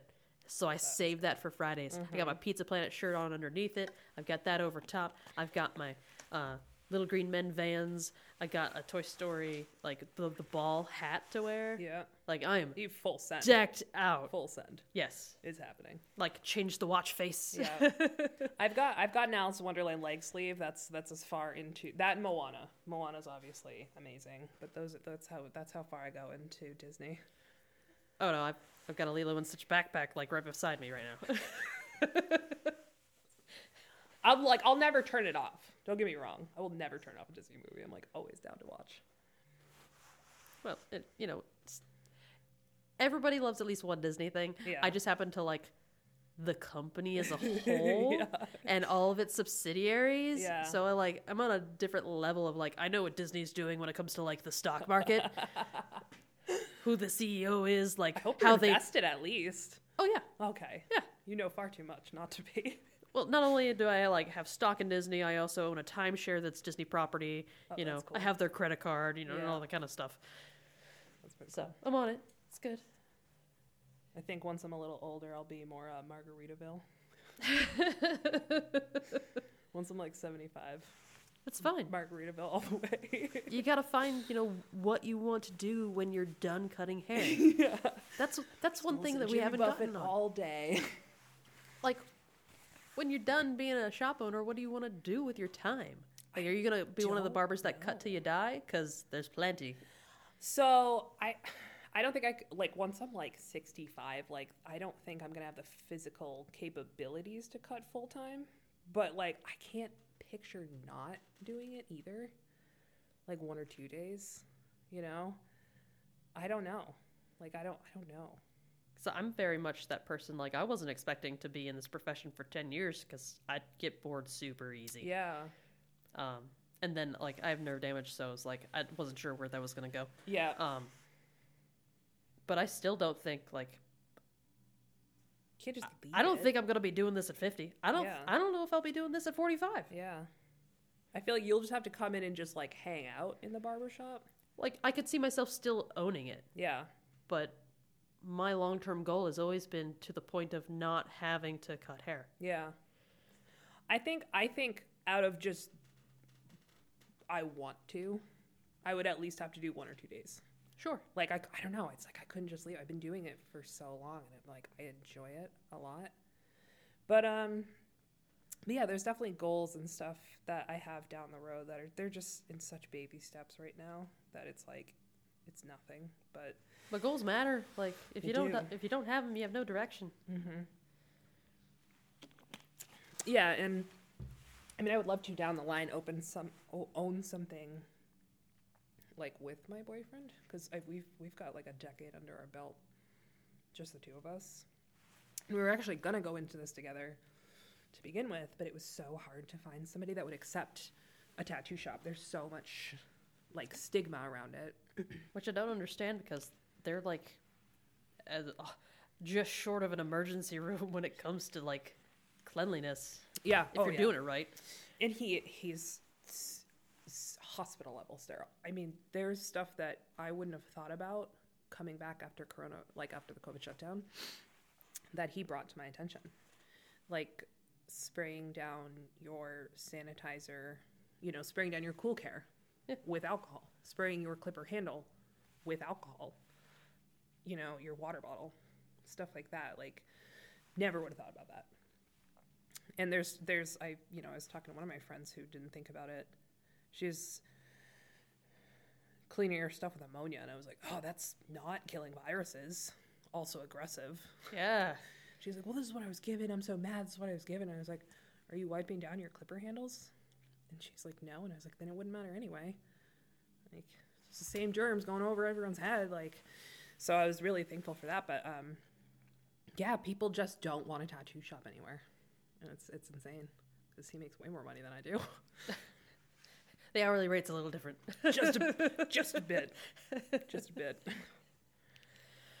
But yeah, it's one of those things until you have the vision of going, all right, what are we trying to do? What are we trying to prevent? Yep.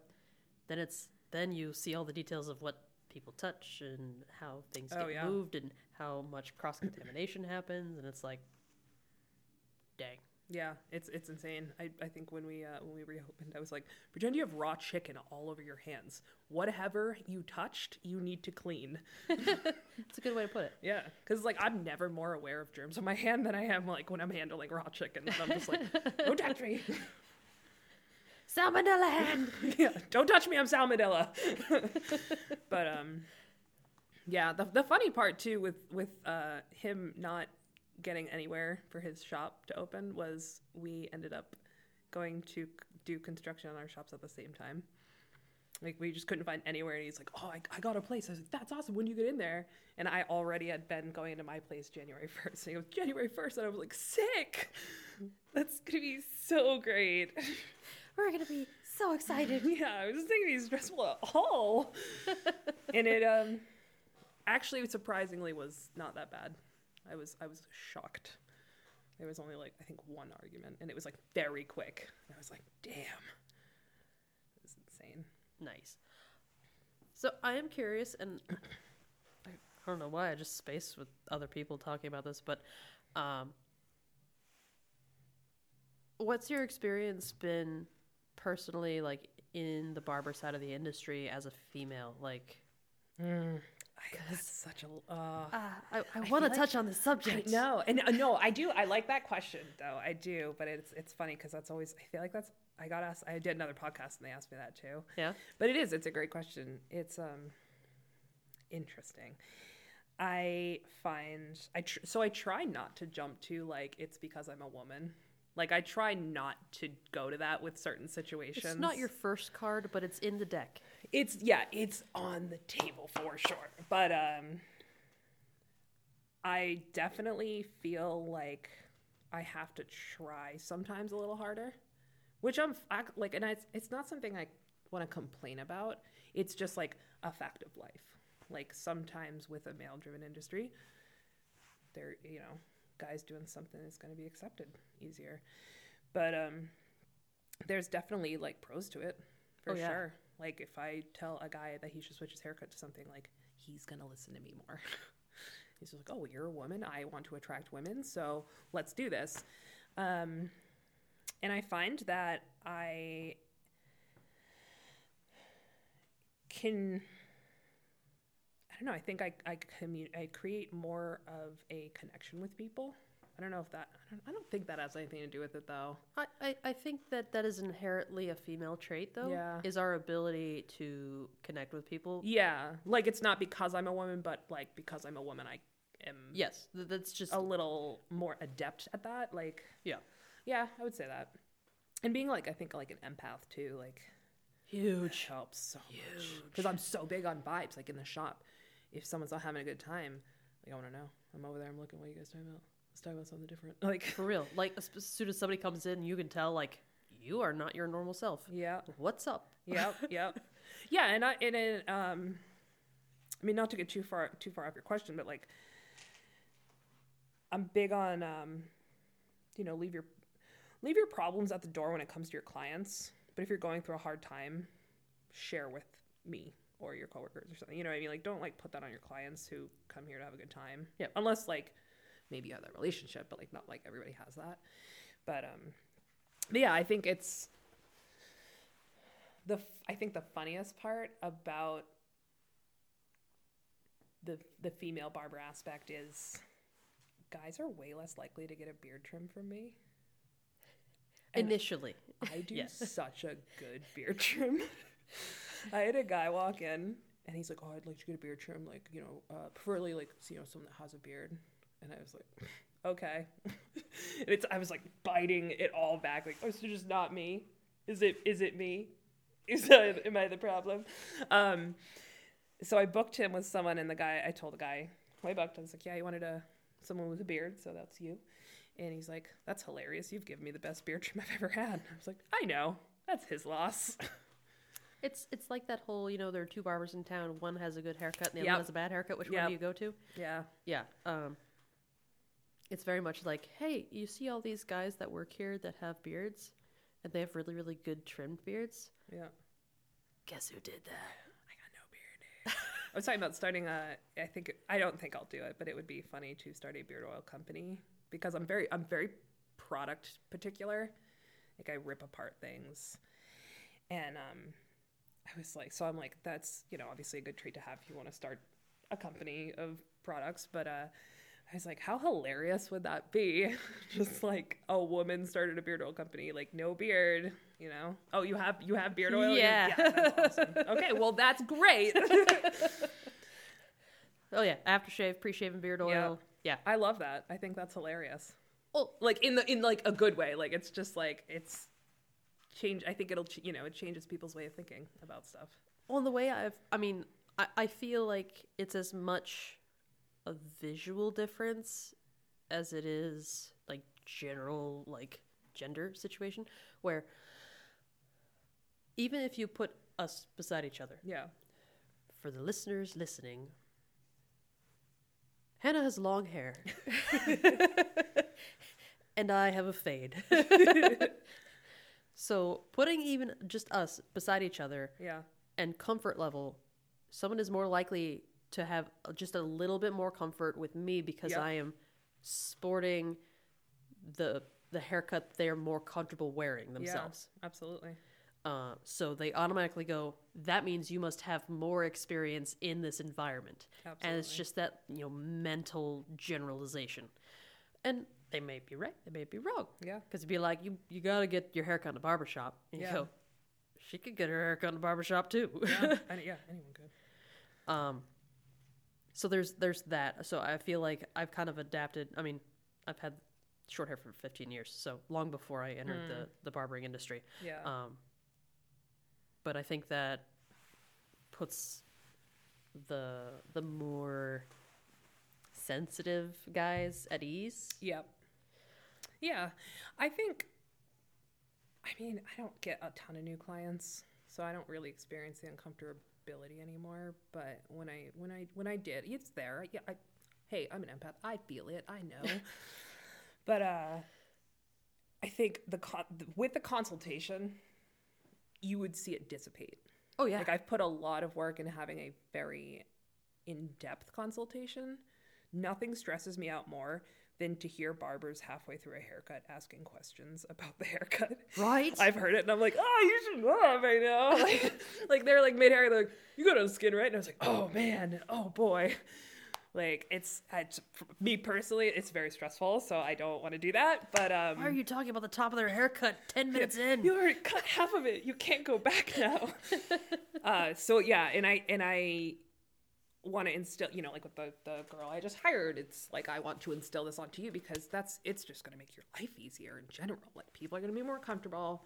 They're going to see, and want to come back to someone who's really in depth with stuff. I just got a haircut recently, and the girl, it was like a 5-minute conversation to start. I've never really had that. No. But I noted it. I was just like, sick. This is awesome. Well, and I feel like you're not doing your job justice unless you're really, really good at envisioning. Yeah. And, seeing what they had, and they want what they had before, where it's like, and you're just rattling off. So I see that, last time you had it, nice and tight at the sides, probably like a medium fade, and you want enough to mess with on top and throw some product in if you feel like it, but not necessarily have to. Yeah. If you're that good and you can like spout that off, and they're like, yeah. That's like exactly what I want. Yeah. Yeah. And awesome. You see that guess, that guessing on it's gone. Yeah. And they immediately feel confident in you because they're like, dude, this is the first time I've sat in your chair. Like, yeah. Awesome. Yeah, and I've done that. It's like I don't get a lot of new clients anymore, but I do look forward to the new client. Like, I look forward to that because I don't have it anymore. But then I think, like, those details, like, do you style your hair is, like, one of the first questions. And I keep it very simple. Like, it's yes or no. We don't need to get into details. Yes or no, do you style your hair? And they're like, well, no, but I could. Do you want to or not? Do you want the option? Don't tell me you're going to get into styling your hair and go home and not style your hair. I'm not going to give you a slick back if you're just going to, like, go home and, like, look like shit. Yes. Like, I don't want that. And it's like, I think everyone always thinks you're going to judge them when they're like, no, I don't style my hair. It's like, no, it's fine, man. I get it. You don't want to style your hair. It's fine. Just like, tell me so I don't give you something that you need to style. Although I do want to get something embroidered that says, I don't have 5 minutes isn't a good excuse not to style your hair. I want it like cross-stitched in something and like hung by my station because I hate that excuse. If you don't want to style your hair, don't style your hair, but don't tell me you don't have 5 minutes in the morning because that's just ridiculous. And it really, like, unless you're doing something that requires some, like, comb action, it's not going to take you 5 minutes. 30 seconds. And even if you are using a comb, you probably shouldn't be taking 5 minutes. Yeah. Yeah, exactly. But my number one suggestion for people. Worst case, 5 minutes is all you have to do. Like, worst case. Come on. Like, come on. You got it. Well, and I think of the majority of the cuts that I give people, I'm like 2 minutes. And if you're taking that long, you need to step back from that mirror, sir. Take 2 steps back. You should not be that close. Nobody's going to look at you that close. And if they are, they better be kissing you. And I'm like, and I have guys like, I always like, I don't give you a haircut that needs to be blow dried or needs to be styled.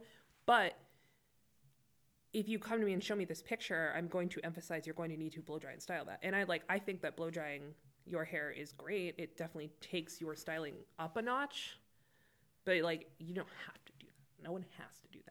Your hair is just going to look a lot better and more voluminous if you do that. Like 95% of my customers, I just automatically I'm never going to introduce you to a blow dryer. Well, in your area too. If I was working up here, I would never even dream of that too. No. But I've got some guys that go down and work in Boston and they have to put on a suit and they got flow. So let's do something with it. Let's do something really cool. But yeah, the styling and do you style your hair? No. Cool. All right. You're going to get something probably pretty short and pretty easy. That's knocks out 90% of the haircuts that I would give you. But I'm always I'm trying to create a balance because I got, the majority of people are they want a wash and wear haircut. Mm-hmm. And I'm cool. No problem. Easy, low maintenance wash and wear. But you have a girlfriend, right? Mm-hmm. Which means you want to have the option to style it if necessary. So true. I was just talking about this today. This guy, he is a interesting individual. He would probably be pretty offensive to some. Not that he says generally offensive things, but it can be... If I was a lesser woman, I would be very offended by it. I collect those customers too. And I shouldn't say lesser either, but if I was a more sensitive woman, I would probably be very offended. I have a few of those customers too. I think we collect them. Yeah, absolutely, because we could put up with their shit. Yes. But he will not. He has beard oil. He has pomade. He will put pomade in because he's got he's got the kind of it's going back. You need a little something. But he will not put beard oil in, and he was in the shop, I think it was last week, and he's like, my beard's itchy, and I was like, yeah, Barry, you know what helps with that? Beard oil, Barry. And he's laughing, we're all having a good time, but I went in so hard on him. And he's just, that's frou-frou stuff, I can't do that, Hannah, and I was just like, Barry, knock it off. Put the beard oil in. And then he later on shows us this photo of his wife, and she's smoking hot. I've never seen her. I think I maybe once. I can't remember if I've seen her, but hot wife. I was like, Barry, you're punching, okay? Put some beard oil in for your hot wife, please. She just wants you to put in beard oil. Because he's telling us, she wants me to put in beard oil, but I don't want to do this because it's frou-frou. And I was like, oh my God, just put it in, dude. Your hot wife wants you to put beard oil in. Why would you not put beard oil in? He's like, I know, you're right. I'm like, I know I'm right. You break it down and go, Barry, you love your wife, right? Yeah. Do you love your wife? Do you love getting kisses from your wife, Barry? This is how you're going to show your love. So yeah, you get more kisses, less stares, Barry. Then she won't complain about, your face dandruff, on your t-shirt. So funny. And it's so funny, sometimes with these guys, I'm like, it's so simple. It is so simple, man. Watch this. 1, 2, 3. Yeah. Done. But but yeah, I mean the consultation, that's so huge. And the little details. Getting ear hair out of someone's ear. Mm-hmm. I do ask. Some people like to keep it. I don't know. That's your creed, man. But trimming their eyebrows, tapering down the side, those tiny little things. I swear is what it's why I have half my clientele, because they didn't have to remember to tell me. And the amount of people that are like, oh, my wife will thank you so much. She's always chasing me around the house. I'm like, yeah, now I can trim it. And you don't have to have your eyebrow hair plucked out. So your life gets better too, man. I always tell people, I go, it's a safety hazard. Number one, it's not going to poke you in the eye. Number two, you're not going to get attacked by tweezers. You will get way more rain in your eye, according to one of my clients. No, don't touch it. Keeps the rain out of my eyes. It's like umbrellas do that too, but yeah, it's just like little things like that. I feel like is so important. I guess really when you break it down, like that's barbering, like that cutting with precision, you know. And that's it's funny because I'm like going through all that with this new girl because she's Cosmo based, and it's cool because I've been there with all this stuff, so I've learned all this stuff, so I can be like, oh, this is, you know, this was a big aha moment for me, like when I switched over. When you could speak both languages, kind of thing. Yeah, and I think it's cool not having, like, she's got really cool shear work too. Like she's very, very adept in that. Nice. 'Cause I think that's one thing I'm very particular on is like shear work, like angling of like shears and stuff. Like I see people that like texture cut, but like the shears are like down here and you're still just making all these like blunt cuts. And I'm like, oh God, like very, very into like the texture cutting like that. Well, and I've talked with this with one of my other guests where when we're looking for further education, mm-hmm. From a barber standpoint, if we want something new, we have to reach to the cosmetology end. Oh, yeah. And cosmetologists, like, if you see, like, barber-oriented classes, like, that's actually way better for cosmetologists who are not familiar with, like, how to perform a fade. Yeah. You go, why would we go to classes that we already know? Yeah. And unfortunately, when it comes to products, like, you know, we carry uppercut, we got prospectors, you know, any product line that offers education. If you're offering barbering education, that doesn't make any sense because your barbers are already your customers. You need to offer something they don't already have. Mm-hmm. Especially when it comes to being able to style with your product. Yes. And I don't know why that's not being hit right now. Like, that's why I don't send my barbers to education, you know, from product lines at this point, because mm-hmm. it's the why you're not gonna learn anything new. Yep. Yeah, I think it's because it's not being run by barbers, it's being run by people who sell pomades or products. I don't say pomades, but like products, you know. I mean, it's they're not getting that point of view. Just end this podcast. I think one thing that drives me nuts, product lines that don't just automatically send you samples of new product when they produce it. I haven't had too much of a problem with that. Oh my God. All the ones that I carry have been more than happy to send me something new that they have developing and want my feedback, which is nice. Yeah, right? Why wouldn't you? That just makes sense. That's just like, to me, it's just like the most natural thing. I'm about to like drop a line because of it. Like, really? Yeah, it's just so, I'm just like, why do I have to spend money on this for me to potentially not like it? Because for me, if I don't like something, I'm not going to sell it, so I'm not going to order it. You know, if someone in the shop likes it and I don't like it, that's one thing. But like if my entire shop doesn't like something, why would I care that?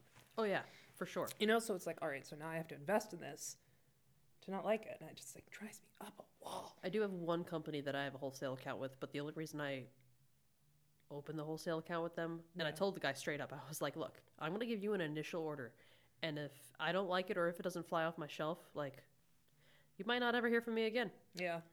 And I will say that I don't know when I contacted him initially for that, but I think I have one more thing from that initial order. Yep. And it's been over a year. Oh, yeah. And I'm like, I mean, their particular stuff that they sell keeps. Yeah. Like, it's not like a pomade where it's going to expire in a year. Right. But it's like, is it good enough for me to bother reordering and like talking to somebody like for the first time? Like that product rep could have been fired or gone on to a different company by now. I have to start a new relationship. Yeah, I don't know. Yeah, and another thing was like barber brands. This is so having cosmetology background. This is can be a very frustrating point. Is like I don't want to have a million lines, right? I don't want to have like 27 lines, but I need something that has a clarifying shampoo and a hairspray and stuff like that that isn't typically found in a barber line, but my clients want. And like you've got like your deep cleanse shampoos, and those are great. They're going to get out of grease pomade. They're not going to get chlorine out of the hair. Yep. You know, or they're not going to get out a mineral buildup from somebody's hard water system in their house. So it's like, do I just, I have to now carry this random shampoo in this random, like, hairspray from this company that's geared towards women, so their marketing towards men is obviously, like, I have to, like, really sell this. Be like, hey, you need this? So, like, don't worry about what the bottle looks like. I know it's purple, but... yeah. I love IGK hair products. Like, I use them on myself all the time. I went in for, like, a dry shampoo once and basically just took everything off the shelf and, like, put it in my basket. I was like, I'm such a sucker. But they have a moisturizing stuff. You know, you don't see that. It's another one. That's, it's a shampoo and conditioner. It's called... I think it's called Thirsty Girl. And I was like, I think another one's called Sexy Girl. And I was like, God damn it. Like, I can't. Like, I love this product. I would love to sell it. But I'm like, I'm not going to put that in my barbershop. That's ridiculous. Yes. Like, I will say, as, like, we just started offering a variety of shampoos. Yeah. And I do carry probably half a dozen, maybe a little more than half a dozen different product lines. Yeah. But that's because I'm a firm believer in nobody's perfect at everything. Yeah. So I like variety. Yeah. And I really don't like single brand loyalty. Yeah. No. Because it makes you very limited. It limits yourself to, you know, experiencing only what that line has to offer. Yeah. I think if you want to get, like, sponsored, that's a great avenue. I think it's like whatever way you want to go, which I don't want to be sponsored. That's not like... not that there's anything wrong. Nobody's ever offered to sponsor me, so I'm like, whatever. I'd do what I want. Yeah, I mean, and there's nothing wrong with that. If you want to be sponsored, if you want to, that's the route you want to go. Like, that's awesome. But I agree. Like, I have three. I have a whole, like, shave line. I have one that's like the larger line that's like pomades, shampoos, and stuff. And then I've got, like, obviously, like, the Holy Black with the texture powder and stuff. I, like, love that texture powder so much. They've come a long way since I first found them on Etsy. Right? That whole Vampire Hunter kit. I didn't even have time to consider buying that. Right? 3 minutes. Like, I think I got it. I was, like, cashing out at a grocery store. I, like, pulled it up. Cat, and then, like, you know, I have to pay the cashier. Got outside, and I was like, Jesus Christ! That thing was cool as hell. But yeah, I will say that when it comes to shampoos, it is kind of had to do a little bit of research, and it's like, all right, so, like, I carry some Pulp Riot stuff because obviously being a color line, they're like, yeah, we need some of these things. Like, we need a clarifying, we need a toning, but I'm still working on convincing people that you need a conditioner with your shampoo. Oh my God. And was that for women? I will say that there is one product line in particular that I basically told their rep, I go, when you can tell me why you have a shampoo that is a clarifying shampoo, supposedly, and you don't have a conditioner to go with it, like, that's doing some serious work on that hair, and you don't have something to balance it back out. Yeah. When you can come back to me and justify that, then maybe we'll talk. Or a moisturizing shampoo and not a moisturizing conditioner, but because it's a moisturizing shampoo, then it can be a 2-in-1. Yeah, even though we're still stripping the body oil or the natural oils from the hair that act as a conditioner, we have nothing to put back in it. Yeah. Or, you know, the fact that pH is a thing and we need to balance the pH of hair and skin. Yeah. Are we talking about the same brand? I don't know. Are we? Does it begin with a J? I don't think we are. No. Yeah. No, mine's way more like you should be familiar with it from your school. They've changed. They have? Yeah. They've changed brands. We were able to use whatever we wanted when I was there. Nice. I don't know what they're doing anymore, though. Well, I just talked to Annie. The Mitch Sitch. Oh, yeah. So I was waiting on one of my product orders, and I tried the Mitch. Yeah. And I left out the salon that I was at. It was just like, it was not an uphold for me. It was very good for being, I found it was very good for being a, like a cosmetology like brand. Like if I hadn't second I went into barbering, my pomade world was like the door was kicked open. I was like, oh my God. So, you know, the stuff that I was using for, it's just very like, it's very basic. You know what I mean? It's going to hold your hair, but it's like going to stop there. Like, yep. But yeah, their shampoo part of that line was like, what are you doing? Yeah. Like you're cutting your sales in half, number one. Yeah. Like, that just doesn't make any business sense. Yeah. Yeah, I have people, we sell, I mean, we have daily conditioner, we have daily shampoo, we sell, I mean, it's just, usually one does not get sold without the other. Usually when people are like, oh, I gotta get a shampoo, I'm like, you need conditioner? Yeah. Do you? I'm still working on that. Yep. It's a losing battle. It's one of those, like, you have conditioner in your back stock. Yeah. And you're like, gee, I need to order more shampoo. Yeah. Nope. Yeah. And I'm not a huge product nerd, though. So I think that's why I, like, rip stuff apart, too. Like, I'm so picky. I'm that, like, look at the ingredients person. Yeah. I think that might be an area thing, though. Really, because I think if like if you're a product nerd, you're breaking down the science of like why you need this, and they're still not budging. Like, it's those stubborn Laconians. I don't know, you just call yourself. I found out through some article that Merrimack's called Merrimack and Cheese, and I want to leave the town because of it. I did not know that. And I'm like, I gotta get out of here. I can't be here anymore. The only nickname I know of in those parts is Manch Vegas. Manch Vegas, yeah. Trashua. For anyone living in Nashua, I did not make that name up. I've literally only been to Nashua once. Yeah. Yeah. Yeah, no, Merrimack and Cheese. It's awesome. All right. Well, on that note, thank you so much for coming and talking to me for like 2 hours. Thank you for having me. Well, I'll keep an eye on how Union Barber goes Thank you. Moving forward. I'm definitely, hopefully you guys have the space to be able to add like another 1 or 2 chairs. Finagle something in there. And then, I'll definitely want to check back and maybe revisit you in a couple of years and be like, so, how are things? Oh, yeah. Absolutely. All right. Have a safe trip back. Thank you.